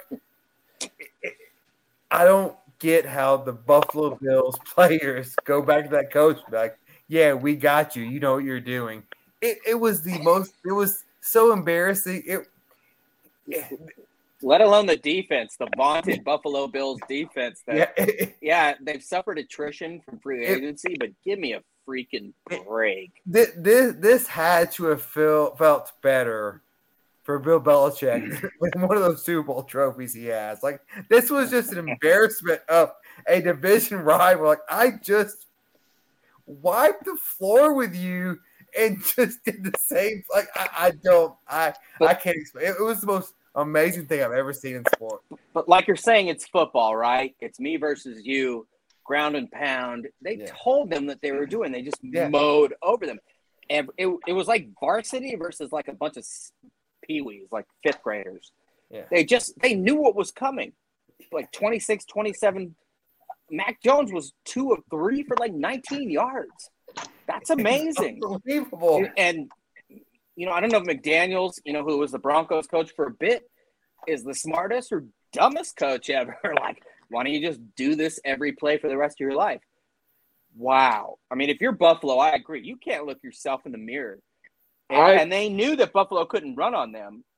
Uh, you know, so it, it, it- you know, quite frankly, it probably should have been like 30 to nothing. Uh, the Well- weather just, I agree with Rob. I mean, if the weather wasn't there, then they probably would have run the ball slightly less, but they didn't have to throw it. It didn't matter. Brandon, Well, did- if you look, sorry, Did- go ahead. did watching this game feel like we were playing eighth grade football again? Because we, I think I saw the same game plan in an eighth grade game one time. It didn't. This is the mastermind of Bill Belichick. You look back at the weaknesses of the Buffalo Bills. You look at when they face heavy run first teams, Titans, Colts. Titans put up Titans have the numbers on the Bills. They rush for, you know, 150 plus every time. Um, and just run through the Bills this year, Colts, Jonathan Taylor, hottest running back out there right now. They he rushed for like 185 yards against them. Um, it, this is not, you know, some surprise method here. You guys are going on like you didn't know the Bills couldn't stop the run. It doesn't matter if they know it's coming; they can't stop the run. Look at look at history. I mean, They used to. they used to, but not this year. And that is their weakness. Yeah, they're a great team offensively. Their defensive line is atrocious. Their their linebackers are not executing well. Uh, it doesn't matter if they put 11 men in the box. They're not stopping the run. Like you just can't do it. So this is just Bill Belichick film study 101, cold weather game. We're not even going to risk it. We're going to run it down your throat, and you can't stop us because we've seen your film. We know exactly who to attack. You can't stop it. Uh, Brandon, I agree with you. The Bills suck at run run defense, but that was just an that was just a literally just I am just smarter than you, just all in your face. I you can't stop what I'm doing. Like that that was the most humiliating thing I've seen in professional sports in my lifetime. Well, and I think I think the game changes until um, Harris broke that run and scored the first touchdown. They went for two, and they get they get an eight point lead. So then, when you're sitting in the driver's seat already, and you're, you know, everyone's talking about into the wind, downwind. Maybe you'll pass it when you're downwind. Maybe you know into the wind. We're we're not going to pass. So you you look at that thought process and you think, okay, now you're in the catbird seat. You don't even have to throw the ball when you're downwind. The, you've already ran 11 minutes off the clock or whatever it was. Like you change the game just by that one run that they broke. So I think the schemes would have been different if they didn't score that touchdown. They would have thrown the ball a little bit more but especially downwind. But once you already got in that position, now it's just like let's just run it and eat the clock and kill this game. Like two for three just, for 19 yards. Yeah, yeah, it's unbelievable. it's unbelievable, unbelievable. I've yeah, I've never witnessed anything. And like the game it. was never in doubt. It was never. But this was this was the perfect setup for this to happen. A terrible run defense. Um, you know, a masterminded coach, and that's what Belichick does. He brings everyone else back to earth. Everyone's exactly. blowing that's Buffalo the, and say I'll run it every single time until I don't absolutely have to, and he just did it. And like, then he still no, ran the ball. I don't want to discredit that factor, but the setup was, I mean, pretty sweet for him to to take that kind of stance. So, so guys, let's move on. like he knows what he's subject. doing or something. We've we've got right. a couple of subjects in about ten minutes to get through. We want to quickly touch on college basketball first. I, I want hmm. to say that congratulations to Purdue. I would have lost every penny in my bank account if someone had asked me. I'll give you a hundred to one odds. Has Purdue ever been the number one team in the country? I would have bet a thousand times over Purdue had been number one before. Remember Robbie so Hummel? Makers make it to number one. I have five general questions, which any of you can answer, add your own, or move on. One comment about college basketball, real quick. One, Duke, I find, can send Coach K out with a great season, two top 10 wins. Purdue, again, being number one. Also, Gonzaga seems very vulnerable to me at this point. And Memphis, after a 5 0 start, is struggling. So my good is the Boilermakers. My bad is Memphis. I also really like this Duke team. So give me Duke and Purdue as risers, Gonzaga and Memphis as my fallers. Robbie Davis, what do you got on your risers and fallers in college um, basketball? My risers, I've got Alabama. I think they're really, really good again. Um, they shoot the three very well. Um, Purdue, obviously, I was with you, Randall. I was shocked when I heard they've never been ranked number one. Uh, Robbie Hummel had a great team. Uh, Glenn Big Dog, Big Dog Robinson had a great team with Cuonzo. I thought they were number one, um, but I guess not. Um, I think USC it also has really talented um, Andy uh, Enfield, Enfield, whatever he uh, he's coaching very well. They are a force in the West Coast. Um, that's my risers. My uh, fallers are yeah Memphis. They lost at to Georgia and Ole Miss. Not, but my loser of the week is Florida. Florida lost to Texas Southern. Oh my gosh! At home. That's a horrible, horrible loss. Now they won't won't pre- from prevent them getting the tournament, but that's a horrible loss seating wise. Absolutely. Good point. I, I, I blazed that one. Brandon Jane, what do you have on this? Risers and fallers. Well, I'm gonna be a homer here and call my Buckeyes out a little bit. We did beat Duke, um, jumped up a little bit, rose eight spots. So playing better, beat Penn State. Um, you know, tough matchup there. So we're getting there. Fallers, BYU. Well, I think they may have had one loss and dropped 12 spots pretty pretty drastically. I don't see them in the top 25, you know, within the next week or two. So short and sweet. Rod, uh, one thing, one thing about Purdue, uh, I don't. Congrats to them on number one, by the way. I don't think they lose again this year. Um, I don't think they they have a tough matchup until uh, January third when they play Wisconsin. So they don't play anyone till till then. So they're kind of coasting through the end of the year, in my opinion. Go ahead. Good, good, yeah, good point. Uh, Raj, anybody on the West Coast that's caught your eye? I mean, I don't want to. Obviously, it's not usual that I can honk my horn when it comes to college basketball, but yeah, uh, SC is a very well balanced team. Um, you know, I love Boogie Ellis. The he's a San Diego native that transferred from Memphis, uh, mainly because Penny Hardaway can recruit, but he has these unending loyalties. Uh, right now, it's to a point guard, Alex Lomax, who he coached in high school, that is nowhere near the player as Ellis. And Ellis transferred to USC, and even though USC had a generational player last year in Evan Mobley, they are a better team this year.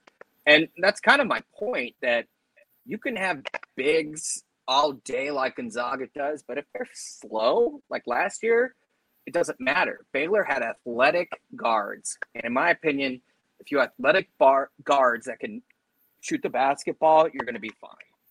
So when you look at that, you look at a team like USC, UCLA, uh, Purdue's got Jaden Ivey. You know, Chet Holmgren is uh, obviously a huge white guy that can do a lot, but he doesn't handle the ball. He's got to get the ball. He can, but he's got to get the ball to him. And maybe they're not just the team we thought, you know, whereas like Banchero, um, the other kids on Duke, Keels, who stepped up in that first game, you know, they they played really well. So for me, if you look at aggressive shot making guards, that's where you need to go. And, and you know, Villanova's got Gillespie and some others, but they're not exactly shot makers. And you, you, know, I hate to say this, but that's definitely Tennessee's weakness. I know you guys all, well, two of you love them.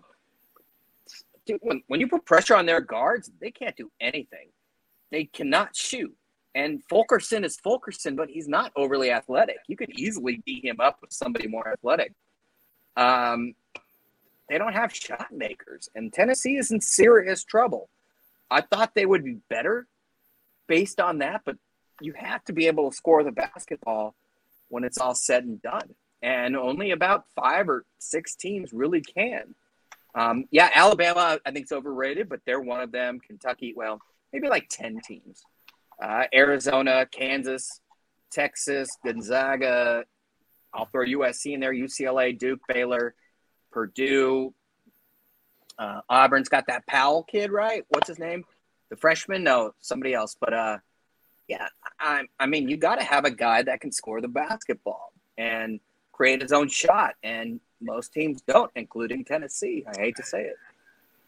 Can we talk briefly that was, about that was last good, night? That was a good answer to a non-question. Can we was there a question there? I don't even know. Madison Square Garden, the uh, oh Jimmy Jimmy V, the, like the shot percentage making.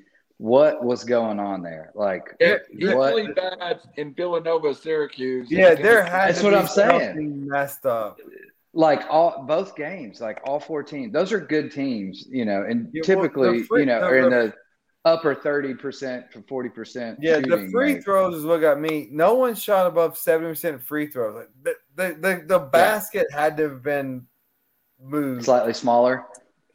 Tennessee's I mean- guards can't shoot at all, and we all know that. Oh my god! But evidently, Who's a neither shot maker there? Tech, No one. Syracuse or Villanova's. All right, Yeah, Which it was just neither it which was are awful. well- but Syracuse has Purdue shooters, looks like the number one shot. team right now. yeah, Villanova yeah, Purdue looks really good. They're All the most guys, complete team for sure. and, and Robbie brought it up, and I, I kind of researched it a little bit. I I'm surprised Stephen Curry is where he's at on the all-time scoring list. I actually thought he would be high, higher. But when you look at his career, he's played on 900 and or 785 games. He's going to break the 20,000 point mark and basically under 10 full seasons of actual gameplay. A couple years ago, Stephen Curry was called a game changer, a real changing the NBA. Where has his career gone and where will it go in the next several years? Robbie, you did the most research, so let's hear your opinion. Can I go last? Okay, you can go last, Raj. It's a different NBA. I mean, it's not a half court game anymore. Yeah, he changed the game in the sense, so did the referees, so did a lot of different things. Uh, you know, now it's not a half court game. After after Shaq left and whatnot, you can't really bang. You can't do a lot of things. I, I guess he was the first guy to not only shoot consistently from outside, but to make them, you know, for unlimited range. But personally, I think it's been horrible for the game. I don't like seeing kids that like pull it from 40 when they used to be like Jordan or something, and, and they pull it from 40 feet and try to make three pointers. That to me is wuss basketball. He's taken more shots because he can take those shots. I, I don't. I'm not concerned with the time that it's taken him to score points. He's obviously a great shooter, but you put him, and I hate to be the get off my lawn guy, but you put him in 1990 NBA, and his ass is on the ground constantly, where they don't call fouls, and yeah, I mean, I mean they didn't. It was just a completely different game. They played a lot of man. People would pick you up a lot sooner, whereas now it's just you know, nobody plays defense in the NBA, let alone on a guy that can shoot from 30 feet. And the NBA knows he he sells jerseys. It's a different game now. He's a great player, but let's not anoint him. Is my point. I, I um, somewhat agree, but it, it's a different game. But it's not it's not his fault. You know, No, you look at you, you look at like you said the refs and everything else. Now there's flagrant fouls and you know all this flopping and you know people. Back in the day, that was not the case. I mean, you you know, it, it was one on one basketball. I mean, you, you didn't move the ball quite as much as you do nowadays. Um, you had to be bleeding. yeah, you got it to your players um, that score, and it, you take it to the paint, and that's what that's what it was. Um, I, I don't. I think in, in the same era, I think Larry Bird could have been up there as far as Yeah. shooting um, three pointers. Yeah, but he he he took the 15 foot jump shot every time because that he would drive the he- paint, and he could. Because he created it. it, and he created do right but i don't i don't necessarily agree with that either. I think steph curry's taking advantage of his situation the rules the time everything. But let's not let's not knock him here. Like he is one of the Yeah, greatest great shooters if not the greatest shooter that I've ever seen. Like he's completely changed the game. Now you can walk into any high school gym and you've got these kids pulling up, like you said, you know, 40, 45 feet, throwing up bombs, trying to trying to Im- imitate Steph Curry. So, and now, I mean, we saw it last night. What Tennessee was like three for 42 or something at at three point line. I mean, did, I even texted everybody last night. Do, do people not drive the paint anymore? No, everyone sees Steph Curry and what he's doing, and I mean, he pulls up from half court and hits it like nothing. I mean, his pregame routine, he's shooting from the stands and everything. You know, it's That's because Tennessee can't drive the basketball, and because that's slow Fulkerson's clogging up the middle. Well, Um, not but to as- harp on from that, but I'm just using that as an example. these guys think you they're going to win a championship. nowadays people are, are throwing up 40 and 53s in a game, which is, you know, Well, I- insane. point. You know, that's I said last night. You know, uh, why can't we? I think Randall muted everybody. What's going on here? No, Can y'all hear me? Yeah, we can. hear Okay. I couldn't hear anything. Um, like I said last night, like we can't even drive the paint anymore. Like what what's going on? Like nobody can, you know, pass the ball to get a mismatch, drive the paint. Anyway, to his credit, he's 15 short of being the all-time three-point leader. Um, he's like 43% from the three-point line. I believe with tonight's game, he plays again on Saturday.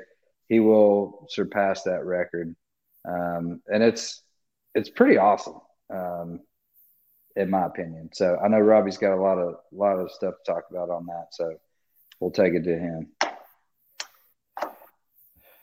Yeah, so I honestly think this should be an entire show on where Steph ranks on the pantheon of NBA players. Uh, the reason why I say that is because no one's been like him before. And you see people like he like I think this like honestly like I was researching this and I was thinking about this before. I think it's the hardest topic that we've all discussed to date about where he ranks because how do you rank someone that's so unique? Um like Magic, Jordan, Shaq, they've changed the NBA right? So they changed the way the NBA was played. Curry has changed the way basketball has been played. Like no one has ever like so you can be magic, you can be six nine and can be able to dribble and pass. That's one thing. You can be Jordan, be six six, be able to uh, do a fadeaway. You can be Shaq and be seven three, 340 pounds and dominate. But that's not possible for most people. What fascinates me about Curry is that every single level of basketball he has just changed because now you don't have to be big, you can just shoot. And that to me is a next level of oh my gosh, you just change what characteristics of basketball players have been. The only comparison that I have that I can think of is Tiger Woods. Tiger Woods changed a whole generation of what golfers look like. It was now it wasn't the nerdy white guys. It was the athletic guys that could bomb it. They could shoot it. Like that's what Steph Curry did to basketball, what Tiger did to golf. And to me, like what is that great like that's what I'm saying. We need a whole show of this. Like, what does this grateful le- greatness level look like? Because he he changed basketball every single level. Like, yeah, you look at the downside of it last night, Tennessee shooting basketball, but he he he made that he made that game the way it is. Mhm. Like it wasn't that until he did it. And so to change everything, is that greatness? Is it talent? Or is it a little bit of both? But it's something to talk about. I literally, I, we should do a whole show about where we rank him on this greatness level. That's fine. Uh, Randall, you played the game. What are your thoughts? Because I, I don't know. I can't disagree more. I, I, I don't know because I checked. I be I'm going to be honest with you. I checked out on the NBA at one point, and it was in the period of Steph Curry's greatness. Now I'll be honest with you. I saw Steph Curry play at Davidson, and I thought he was a mar- remarkable. But I felt like in the Southern Conference he was protected a little bit. I think it would be a good debate, but I, I'm a big believer on playing on both ends of the court, and it's hard for me to judge the guys. If Steph Curry was what He's protected now, that's for sure. I think James Harden's a great scorer. I don't think James Harden's a great basketball player. So Oh, I there's a Right. difference in that. I'd actually say Steph Curry's no slouch on the defensive end. So, I mean, Oh, I'd give him credit on that. Uh, he's not James Harden, for sure. So uh, I would, I think that that would be an interesting subject to bring all ten up, but bring your top ten, and see where you cause. I'm kind of an old school, and plus I like forwards. I like the Bob Laniers and Julius Ervings and stuff, but I really don't know. It's It, it's I hard I- I- to compare. I, look- I looked at the list today. I look. I was like, where did where, like this? This is a complex conference. Uh, it should be a whole show. Like it's complex. It's so hard. It's like you have Shaq, you have Kobe, you have Michael, you have LeBron, then you have Jerry West. Like, but but Steph would murder Jerry West. the problem is it Depends not on who's officiating. Yeah, And it's, it's a not different apples to era. It was much more half Yeah. court, and back then it was a lot more in your face basketball. Steph, Yeah. Jerry West would absolutely murder Steph Curry if there were no refs. Not that saying that he would thump him, but Curry depends on his quickness and his step back. And I don't need to make that voice with him, but y- you know, I, I think he's more Steve Kerr than Michael Jordan. Well, I, this, uh, this- this is why it's a I- I great debate. We could talk for two I hours don't on think this. it's that. this It's, it's kind of Okay. like football. Like, oh well, Alabama. We know Alabama's a damn good team, and they beat mostly everybody. But just because somebody's from another conference, I like to BS and say it would be a game. It's not going to be a game. Alabama's just better, and there are a lot of players that are just better than Steph Curry. Yeah, But, he uh, can shoot, but so can Yeah. like thirteen-year-olds in Indiana. But, right, but but look, look. The, the argument is like if Larry Bird had the three point shot back then, Larry Bird would average fifty points a game. Like you know, Well, he Yeah, did well, have a three point for some of his career, but Larry Bird could create his own shot. no, no, no. Even they- though they- he was didn't Larry Bird. It was it was a it was a nuance back then. It was. Yeah, I mean, people he, didn't He really used his shoot it, frame and defense. He was a very savvy player. He could create his own shot. I don't Yes. think Steph Curry could create his own shot aside If- from like Oh, a couple of crossovers and step backs. That's are you? Like he can't use his size. Yeah, you're right. We should have a whole entire debate. Yeah, So, yeah. This would be a great. This this is a Like we two hour could talk. show. We could on talk where- for two hours on this. Yeah. because I, there's a lot of points I strongly agree with uh, on both sides, and then disagree with. So He's a great Um, shooter. over the yeah, and it's different rules though. It's different rules. Exactly. You, you have to be All right, malleable and adapt. All right, we got Like, we got we got to subscribe. We got to we got to we got to. Uh, what, what do we got to do, Randall? What's our what's our what's our thing we got to say? Uh, we're, we're gonna we're gonna subscribe, like, and follow River City Media, and you're going to put this subscribe on YouTube, so every time we go live, you'll get a notification. Yeah. I want to get to, uh, and we will do a top ten. You know, over the summer we get a chance to do a little more of these top ten led best uniforms. I've just put this in my notes. Top ten basketball players of all time. We will Oh. come back to this. Oh, I want to get on great. to upset alert. If you want to put somebody in the playoffs on upset alert, you're reaching ahead. You can do it. I'm eventually going to put Michigan on. I mean Georgia on upset alert. I've got some this week though, and I've got a big one in the NFL. So I will start with my upset alert for this week, and I am going to put a five-point favorite on upset alert in the NFL. That being the New Orleans Saints. I think the Jets are going to catch the Saints. They have struggled mightily at times. Uh, and the Jets also get the Saints at home. I think the Jets are custom built to stop Taysom Hill.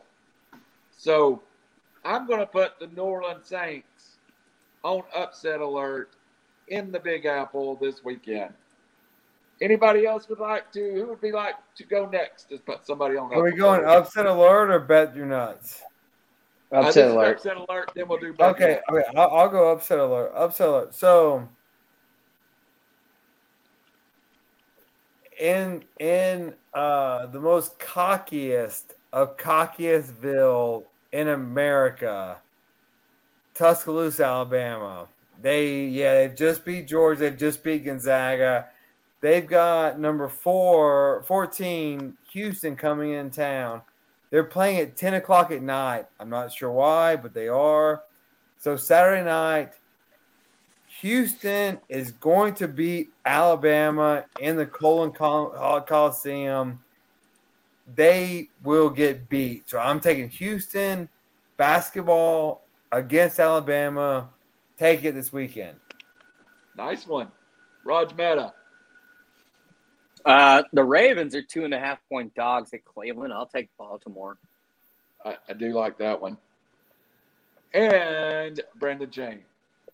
My upset is going to be Washington football team plus four over the Dallas Cowboys. Who good one?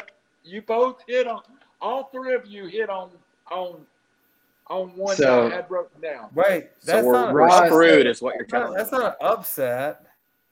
It is. It is. Yeah, the Cowboys are favored Okay. four that's, points. That's my bet you nuts pick. You stole my thunder, but okay. So Rod stole okay. my bet you nuts pick. Yeah. So so what?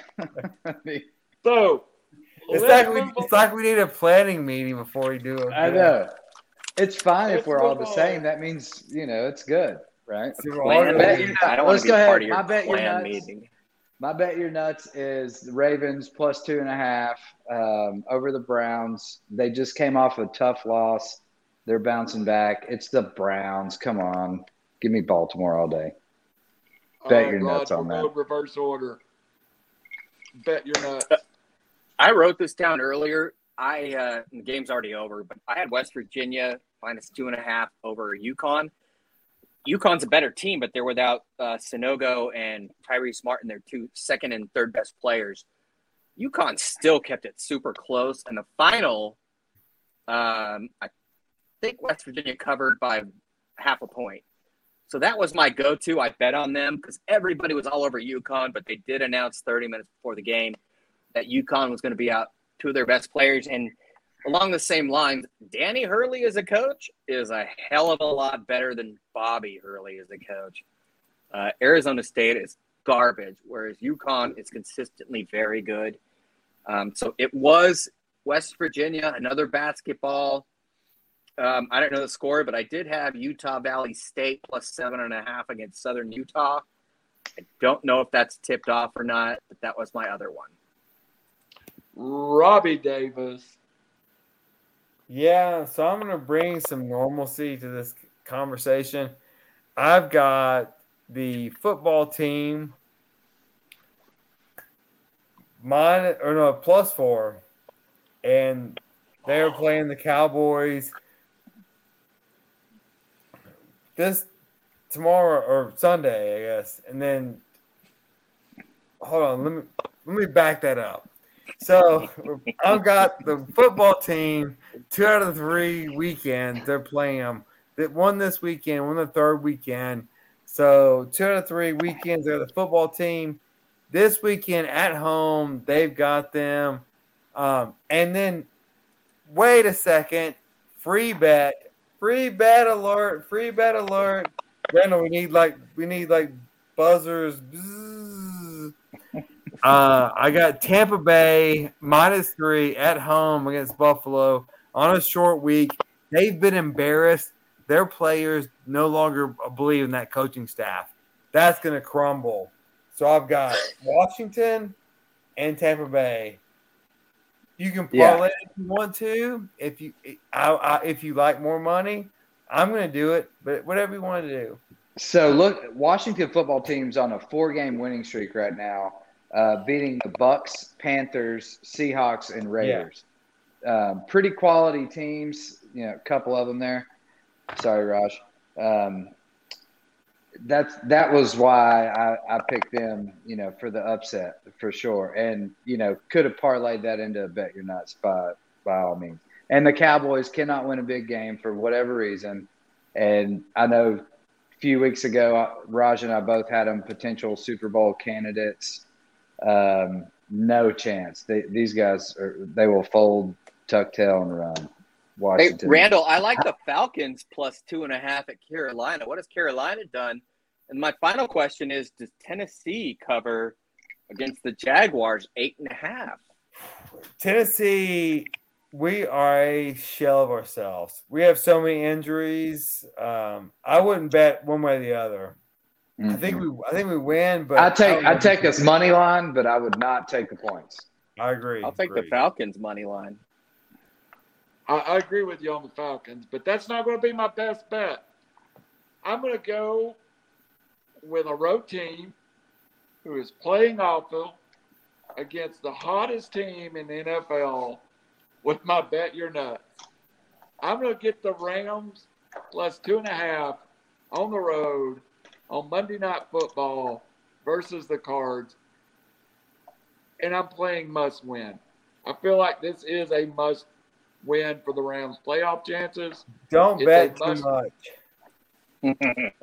Hey, I'm I yeah, I wouldn't bet too much either.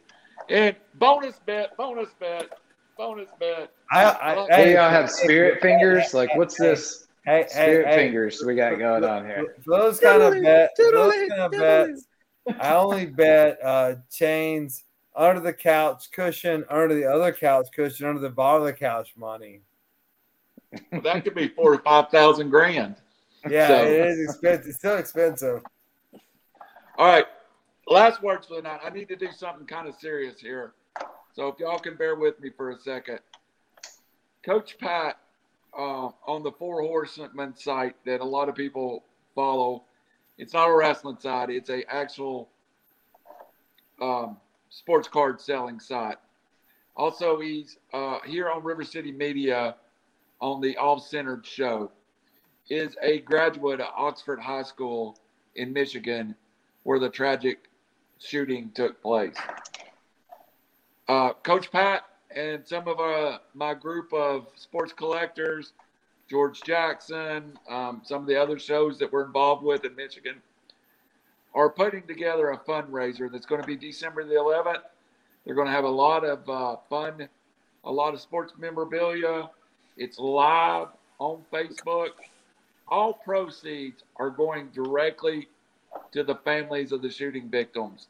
So Wow. we here at River City Media awesome. are going to link the show. If you want to show up and bid or you want to donate to the cause, we would greatly appreciate it. But just check River City Media's page. Uh, I've really um spent 30 years in college or in high school football. Uh, one of the young men that lost his life is a high school football player. That's we'll talk about. I'm going to talk about at another time, but please support the off the center guys as they raise fund. If you'd like to donate, come to River City Media. The information to directly donate to the families will be there. So I appreciate y'all taking the time. And if you haven't, read the story of the young man, Tate Myre, um, and also say a fa- prayer for those families. Uh, I know it's kind of heavy. Don't want to get too heavy. I'll have some more follow up to that later on. But let's go with Brandon Chain for the next closing closing comments.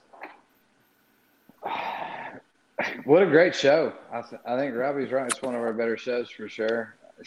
this is when fun. Robbie said GD on the air. Yeah, you know, we got to kind of we need one of those like buzzer buttons. You know, you can kind of mute him out, but I um, actually have a six second delay. I didn't actually think I was ever going to have to look it up. But clearly, reckless speculation is going to be the first place that gets hooked up. hey, well, this could not be a more fitting name, you know, for this this crew and and what goes on here. So, no, it's fun. Um, man, love the show. Love doing it. Love uh, our conversations and topics. So, um, yeah, I I wouldn't listen to Robbie too much on uh, some of the stuff though. Raj Mehta, we're going to give Robbie the last word. I don't like getting overly political, but I agree with you. Um, this is not a gun control issue. I think we're well past it being a gun control issue. Uh, in this particular case, there were millions of signs and that this young man had uh, serious issues and was Absolutely. fairly disturbed. The infrastructure failed him. Everything failed him. You know, for years, it's this. I hate to be overly like theoretical here and want to be philosophical, but how many people are passed through the cracks, so to speak? And it used to be when it came to academics. Now it's with respect to like psychological behavior, and, and there's just why aren't there checks and balances for a young man like this with issues for years? And these children are losing their lives. I, I mean, again, I'm extremely pro gun control. I, why mass shootings have become an American phenomenon. It's part of everyday life now. It's disgusting. The rest of the world thinks we're psychos, and I agree. Uh, but this isn't necessarily just a gun control issue. I, I, it's a much bigger issue than that. It, and yes, my thoughts and prayers are with all of these families and these kids, but it, it, it's systemic. It's not just political. It's also um, we need to get the mental health help to the younger folks that they don't seem to get.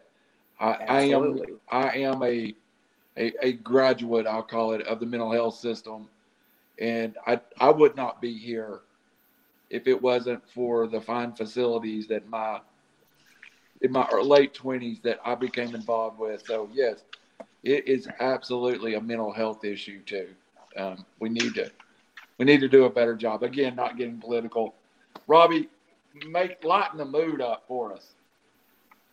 Well, That's not I will lighten the mood up in this this sense.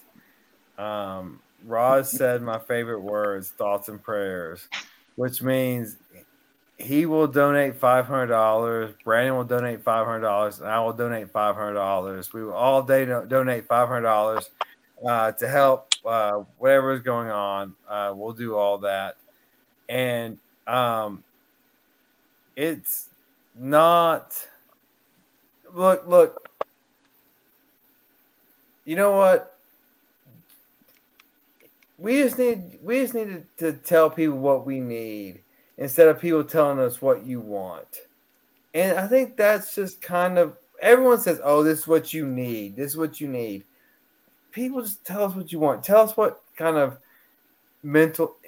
Everyone deals with mental illness, and just tell us what you need instead. Of we we we force things on people so much, and that's not that's not how you solve problems.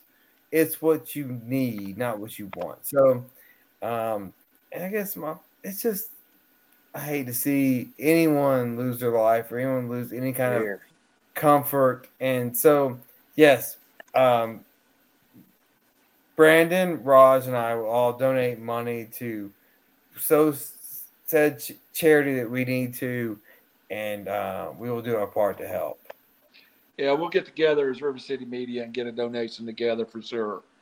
And uh, it's great that those guys. If they don't want to do it, I'll donate for them, but I think they will do it. Yeah, absolutely. We'll find. We'll figure something out for sure. Uh, again, we've been. It's a good thing to be socially active. This show, of course, we've supported the Kidney Foundation. Was great.